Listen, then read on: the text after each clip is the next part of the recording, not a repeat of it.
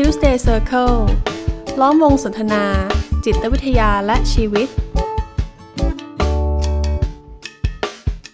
สวัสดีครับ ผมกุยกวีไกรมุสิริครับ ครับ ผมเอกสมภพจำจันทร์ครับ ผมมาดพงษ์มาทองเจอครับ และนี่ก็คือตอนที่ 4 ของ Tuesday Circle Podcast ในซีรีส์พิเศษที่ชื่อว่า COVID-19 Vibe นะครับ ที่เราได้รับการสนับสนุนโดยหน่วยส่งเสริมสุขภาวะนิสิตจุฬาลงกรณ์มหาวิทยาลัย หรือว่า จุฬา Student Wellness นะครับ ทั้งสามตอนที่ผ่านมานะครับ เราได้ชวนท่านผู้ฟังได้ค่อย ๆสำรวจ ศักยภาพภายในตัวเอง ที่เราจะนำมาใช้เป็นต้นทุนเป็นภูมิคุ้มกันทางจิตใจให้กับตัวเอง ในสถานการณ์ที่ยากลำบาก หรือว่าสถานการณ์ที่เรายังไม่แน่ใจว่าทางออก หรือว่าเราจะต้องเผชิญกับมันไปยาวนานสักแค่ไหนนะครับ ครับก็ครั้งที่แล้วเราคุยกันเรื่องความหวังเนาะก็ไม่รู้ว่าท่านที่ที่ได้ฟังตอนที่แล้วมาได้ฟังพวกเราแล้วเนี่ย จะเริ่มรู้สึกมีความหวังกับสถานการณ์นี้ขึ้นมาบ้างหรือเปล่านะครับ ผมว่าความหวังเนี่ยมันเป็นสิ่งที่ดีเนาะในแง่หนึ่ง มันช่วยให้เรารู้สึกว่าเอออนาคตมันมีทางไปต่อ ชีวิตเรามันไม่ได้ไม่ได้หยุดอยู่ที่ตรงนี้ ไม่ได้จบแค่ตรงนี้ แต่ดูเหมือนว่าความเชื่อว่ามันไปต่อได้เนี่ย มันก็ไม่เพียงพอเนาะเพราะผมว่าสุดท้ายแล้วมันก็ยังจำเป็นที่จะต้องมีสิ่งที่เรียกว่าการลงมือทำอะไรบางอย่างอยู่เหมือนกันนะคือการที่เราตระหนักถึง ความสำคัญ การตระหนักถึงเป้าหมาย หรือการตระหนักถึงคุณค่าอะไรบางอย่างเนี่ย มันก็อาจจะเป็นขั้นตอนหนึ่งแล้วกัน คือตระหนักขึ้นมาไม่ได้หมายความว่ามันจะจบที่ตรงนั้น มันคงคล้ายๆกับการที่ผมว่าเราเราเริ่มตระหนักขึ้นมาว่า ตอนนี้เราหิวแล้วอะมันก็เป็นจุดเริ่มต้นแหละ ที่เราจะค่อยๆนึกทบทวนต่อว่าเออถ้าตอนนี้เราหิวแล้วเราจะกินอะไรดีล่ะ ในมื้อที่จะถึงนี้ เราจะทำอาหารกินเอง เราจะออกไปกินนอกบ้าน หรือถ้าออกไปแล้วเราจะกินร้านอะไรนะครับผมว่ามันจะมีสิ่งที่เราต้องคำนึงตามมาด้วยเนาะเพื่อให้การตระหนักรู้ถึงสิ่งสิ่งเนี้ยมันมันได้ดำเนินการต่อนะครับ ก็ในในแง่มุมของที่พี่เอกพูดมาครับ ผมว่าก็มีตัวแปรหนึ่งเนาะในในแง่ของแบบวิชาการอะคือมันเขาเรียกว่ากริดครับ G R I T กริดซึ่ง ตัวแปรเนี้ยมันมันแปลเป็นภาษาไทยได้แบบมากมายหลากหลายเลยอะตั้งแต่อดทนแข็งแกร่งมุ่งมั่น แต่ว่าในความหมายภาพรวมก็คือการที่เราลงมือทำอะไรบางอย่าง แล้วสามารถทำมันได้อย่างสม่ำเสมอ โดยที่ไม่ได้หยุดทำมันไปซะเสียก่อนอย่างเงี้ยครับ ซึ่งในแง่ของจิตวิทยาเชิงบวกเนี่ย ในยุคหลังๆเนี่ยนักจิตวิทยาหันมาสนใจตัวแปรเนี้ยกันเยอะมากๆเลย ซึ่งเหตุผลก็เพราะว่าอย่างที่เราคุยกันมา สามครั้งเนี่ยครับสิ่งที่เราคุยกันมา มันจะหนักไปทางการตระหนักรู้เนาะหรือว่าทางเรื่องของ awareness อย่างเงี้ยครับ ซึ่งมันสำคัญนะ เพราะว่าถ้าเราลงมือทำอะไรบางอย่าง โดยที่ไม่ได้เข้าใจที่มาที่ไปและความต้องการของตัวเองเนี่ย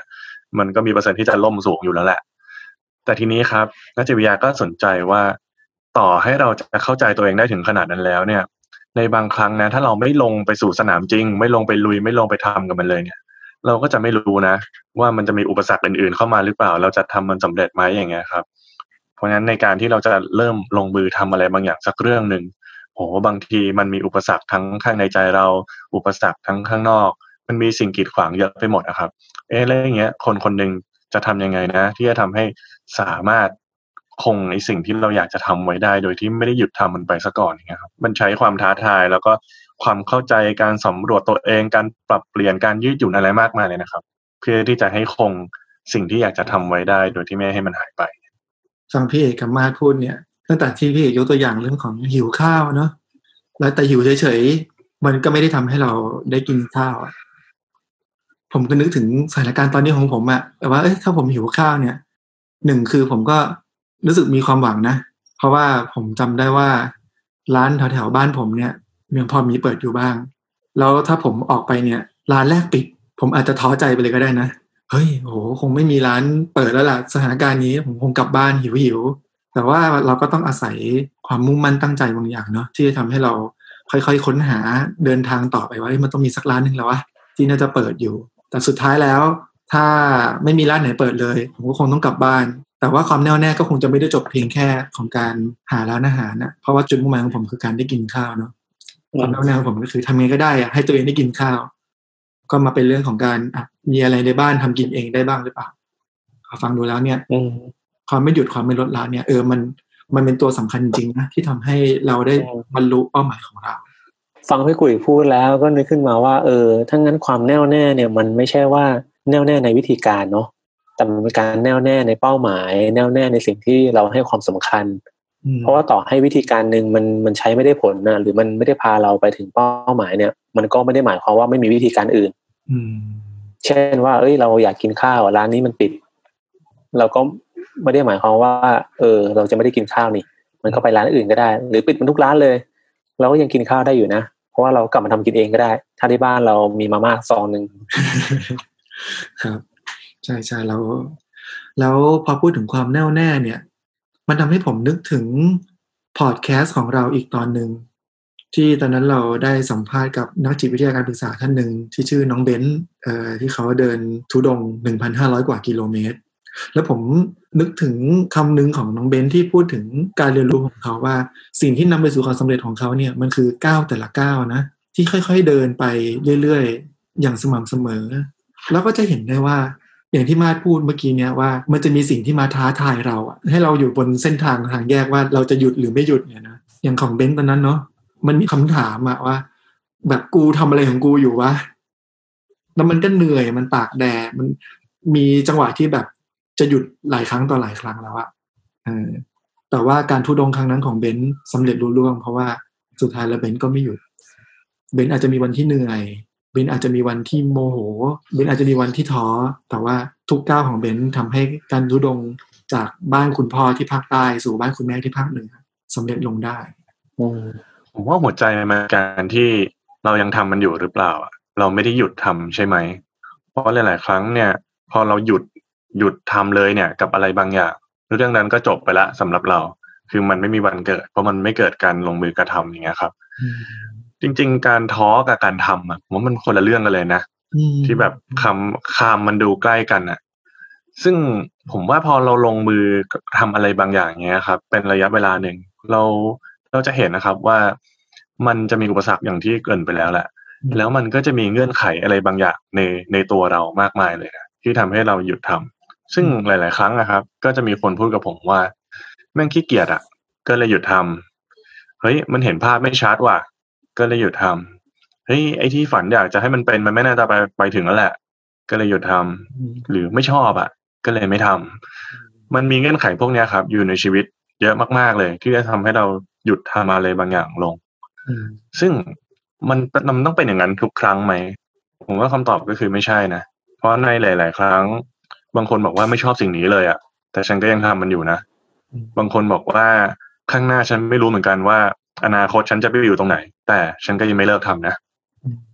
อืม หรือว่าบางคนบอกขี้เกียจอย่างถึงที่สุดอยากจะนอนเฉยๆแต่ฉันก็ยังทำนะหรือแมันกระทั่งบางคนบอกวันนี้แบบมีปัญหาสุขภาพบางอย่าง แต่มีความจำเป็น ฉันก็ยังไปทำเลยอืมนั้นมันเหมือนกับหัวใจมันเลยไม่ใช่อุปสรรคอืมคืออะไร แต่หัวใจมันคือ เราอนุญาตให้ตัวเองหยุดทำตามเงื่อนไขและขีดจำกัดพวกนั้นหรือเปล่า อืมอืมอืมอืมอืมเหมือนทุกอย่างมันก็ต้องต้องตามกำลังของเราด้วยเนาะ ชอบที่มาพูดเขาว่าท้อกับทำมันคนละคนละเรื่องกันเนาะเวลาเราทำอะไรบางอย่าง มันก็เหนื่อยอะ่ะ มันก็ท้อมันเป็นเรื่องปกติเนาะบางทีเราคุ้นชินกับคำว่า อย่าเหนื่อย อย่าท้อต้องไปข้างหน้า เราคิดว่าความต่อเนื่อง คือการเดินไปข้างหน้าเรื่อยๆอย่างเดียวเออแต่ชีวิตคนเราเอาตามธรรมชาติที่เป็นข้อเรียนรู้ง่าย ๆ เลยเราเราเรามีตื่นแล้วเราก็มีนอนหลับเนาะ ถ้าความไม่ย่อท้อความต่อเนื่องคือต้องทำไปเรื่อยๆแล้วเราไม่ต้องนอน พี่ว่าเราน่าจะทำได้ไม่เกินเจ็ดวันน่ะถ้าไม่ป่วยก็คงตายอืมอืมแต่การจะทำสิ่งใดสิ่งหนึ่งได้ต่อเนื่องได้เนี่ย ผมว่ามันคงไม่ใช่แค่ เราจะแบบทำทำไปเนาะครับ แต่ผมว่าคนที่เขาสามารถทำได้ต่อเนื่องเนี่ย ผมว่าลึกๆแล้ว มันก็ต้องมีการตระหนักเหมือนกันนะ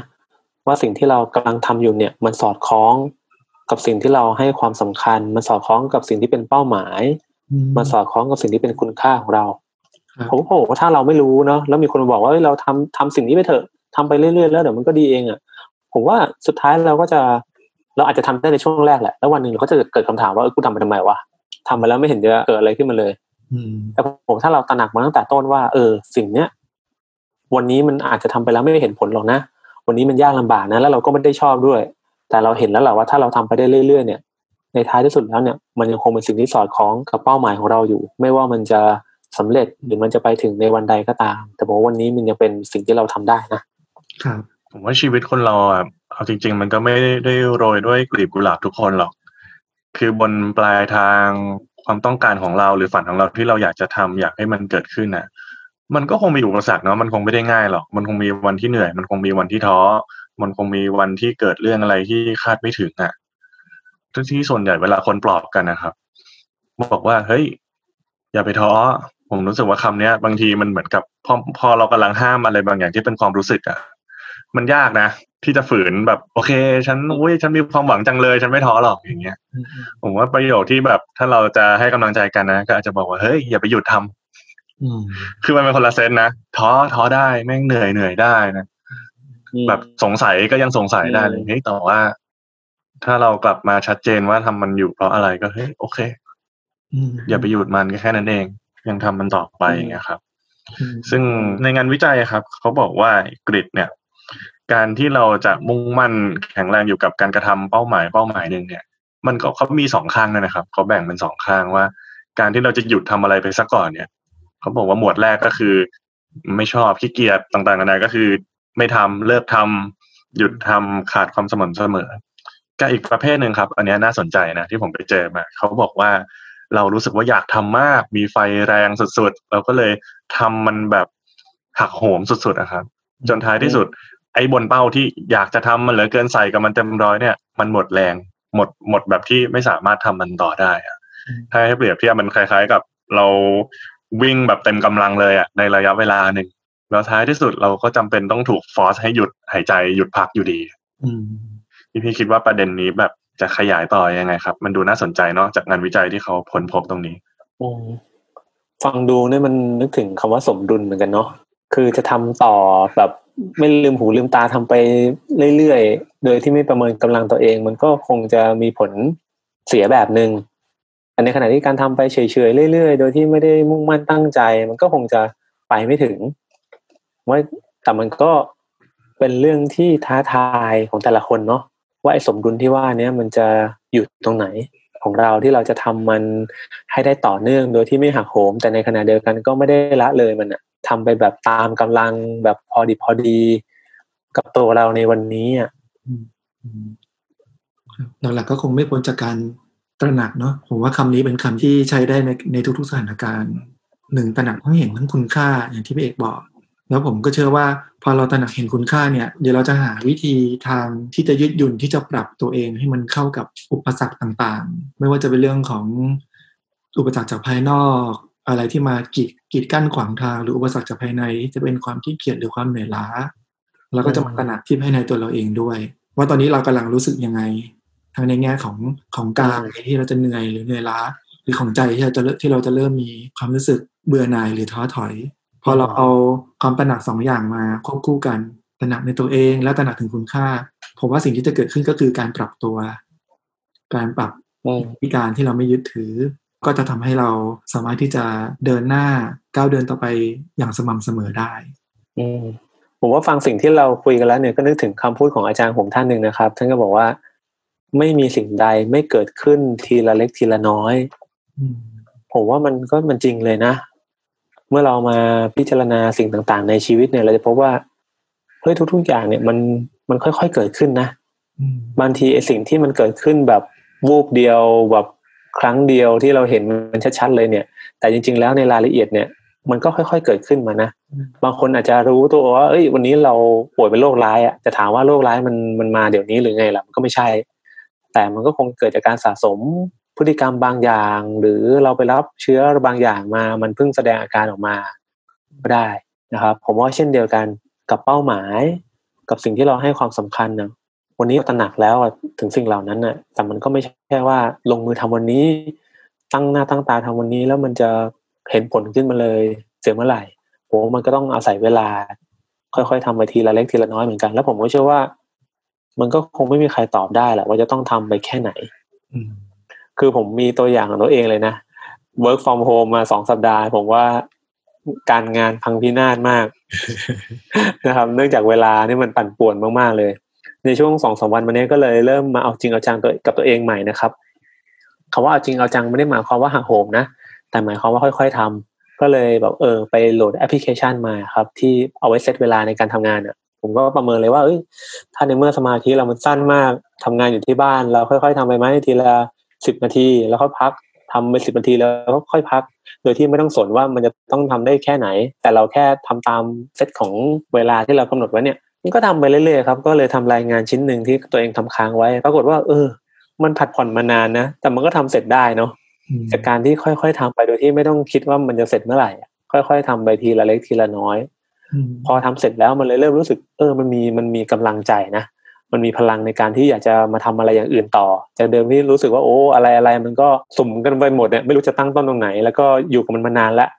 แล้วก็ทำไม่เสร็จสักทีหนึ่งนะครับ นี่ก็เป็นผลของทีละเล็กทีละน้อยเหมือนกันที่เพิ่งเพิ่งเกิดกับตัวเองนะครับ อืมผมก็แอบนึกถึงน้องคนหนึ่งเหมือนกันนะครับ คือ น้องคนนี้เขามาคุยกับผมว่าวันแรกที่เจอกันเนี่ยเขาไปตรวจตรวจเลือดครับ เราพบว่าผมเอ้ยค่าไขมันอะไรต่างๆเนี่ยเฮ้ยมันดูน่าเป็นห่วงตัวเองมากเลย เขาก็เลยเซตเป้าไว้ว่าอยากจะวิ่งให้ได้วันละห้ากิโลครับ แล้วก็จากนั้นเนี่ยทำไม่ได้เลย แล้วก็รู้สึกแย่กับตัวเองด้วยที่แบบทำไมฉันถึงทำไอ้สิ่งที่ฉันตั้งใจจะทำไม่ได้อย่างเงี้ยครับ สุดท้ายนะ ผมว่าวันที่เราคุยกันเนี่ยเราไม่ได้คุยอะไรกันซับซ้อนเลยนะเราบอกว่าเอางี้ไหมเปลี่ยนใหม่เป็นแบบวิ่งวันละสิบห้านาทีอะมันจะได้กี่โลก็ช่างมันแต่เอาสิบห้านาทีให้ได้ทุกวันก็พออย่างเงี้ยครับแล้วจนถึงจุดหนึ่งนะวันที่เราไม่ได้เจอกันวันสุดวันสุดท้ายที่เจอกันเนี่ย ก็ผมว่าน้องเขาก็ ขึ้นมาเป็นสามสิบสามสิบห้านาทีอะไรอย่างงี้นะครับแล้วเขาก็พอใจแล้วก็เลยไม่ได้เจอกันอีกอะครับจนกระทั่งวันหนึ่งเหมือนเดินสวนกันโดยบังเอิญเนี่ยน้องบอกตอนนี้วิ่งได้สิบโลละคือแบบไม่ได้เจอกันเป็นปีนะครับแล้วน้องก็บอกว่าไม่มันรู้สึกว่ามันเป็นส่วนหนึ่งของชีวิตไปแล้วไม่ได้รู้สึกว่าต้องทำให้ได้ต้องทำให้ถึงเกณฑ์นี้ต้องทำให้ถึงเกณฑ์นั้น ซึ่งมันก็เกิดจากวันละสิบห้านาทีอะครับมันเป็นปลายทางแบบนี้เหมือนกันเลยพอมาถึงตรงนี้เนี่ย ตอนนี้ก็ ก็เหมือนกับสามตอนที่แล้วนะครับ เราก็จะมีแบบฝึกหัดชวนทำนะครับ แต่ครั้งนี้ก็คงจะไม่ไม่ได้ถึงกับว่าจะต้องขอให้ทุกคนเตรียมกระดาษหรือปากกาอะไร แต่ลองจะชวนว่าในสถานการณ์ณตอนเนี้ยหลาย ๆ คนก็คงจะต้องอยู่บ้านเนาะมากกว่าที่ตัวเองเคยอยู่มาก่อน หรือเคยตั้งใจเอาไว้นะครับ สถานการณ์เนี้ยในมุมหนึ่งก็อาจจะเป็นได้ทั้งโอกาสนะครับ อย่างอย่างเช่นอย่างผมอย่างเงี้ยที่ ไม่ได้ออกกำลังกายมานานแล้วอะผมก็มองว่ามันเป็นโอกาสสำหรับผมที่ ผมจะเริ่มกลับมาออกกำลังกายนะครับ แล้วก็สำหรับบางคนอาจจะเป็นสถานการณ์ที่เราเผชิญกับความจำเป็นบางอย่าง ที่เราคงจะต้องตระหนักว่าเราจะทำบางสิ่งบางอย่างภายใต้สถานการณ์นี้ครับ ครั้งนี้เนี่ยก็เลยจะขอให้ลองเลือกสิ่งที่เราสามารถเริ่มทำได้ในวันนี้ และเป็นสิ่งที่ เราจะทำไปอย่างต่อเนื่อง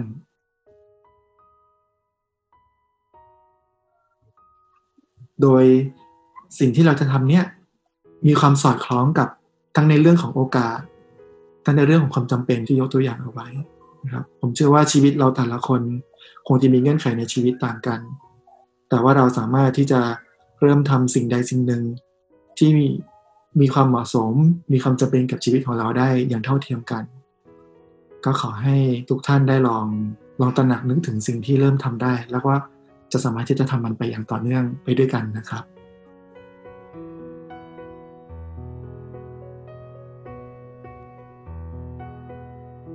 ก็ฟังฟังที่พี่กุยชวนทำนะครับ ผมว่าตั้งแต่ work from home มาสองสัปดาห์เนี่ยก็มีสิ่งหนึ่งที่ตั้งใจทำมาโดยตลอดนะครับ ก็คือการโพสต์บันทึก ลงในเพจที่ที่ตัวเองดูแลอยู่นะครับ ผมว่าในการในในตอนนี้ที่สังคมเนี่ย มันมีแต่เรื่องที่ทำให้เรากังวล ซึ่งเข้าใจได้นะ ที่จะมีคนที่มาโพสต์ว่าเออตอนนี้คนติดกี่คนสถานการณ์มันเป็นยังไงความจำเป็นแหละที่เราต้องติดตามสิ่งเหล่านี้ แต่อีกแง่หนึ่งเนี่ยก็อยากให้เรายังคงตระหนักว่าเออชีวิตมันไม่ได้มีแค่ด้านนั้นน่ะมันก็มีด้านอื่นๆนะผมก็เลยตั้งใจว่าจะบันทึกสิ่งที่มันเป็นด้านอื่น ๆ ด้านที่ อ่านแล้วมันมีกำลังใจอ่านแล้วมันมีพลังอ่านแล้วมันทำให้รู้สึกดี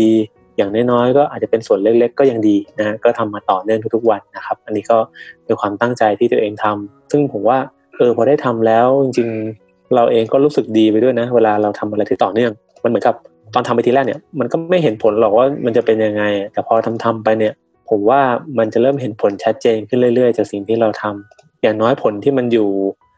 อยู่ใกล้ตัวที่สุดเลยก็คือ ปริมาณของสิ่งที่เราทำอะเอ้ยมันค่อยๆ เพิ่มพูนขึ้นทีละเล็กทีละน้อยนะนะครับ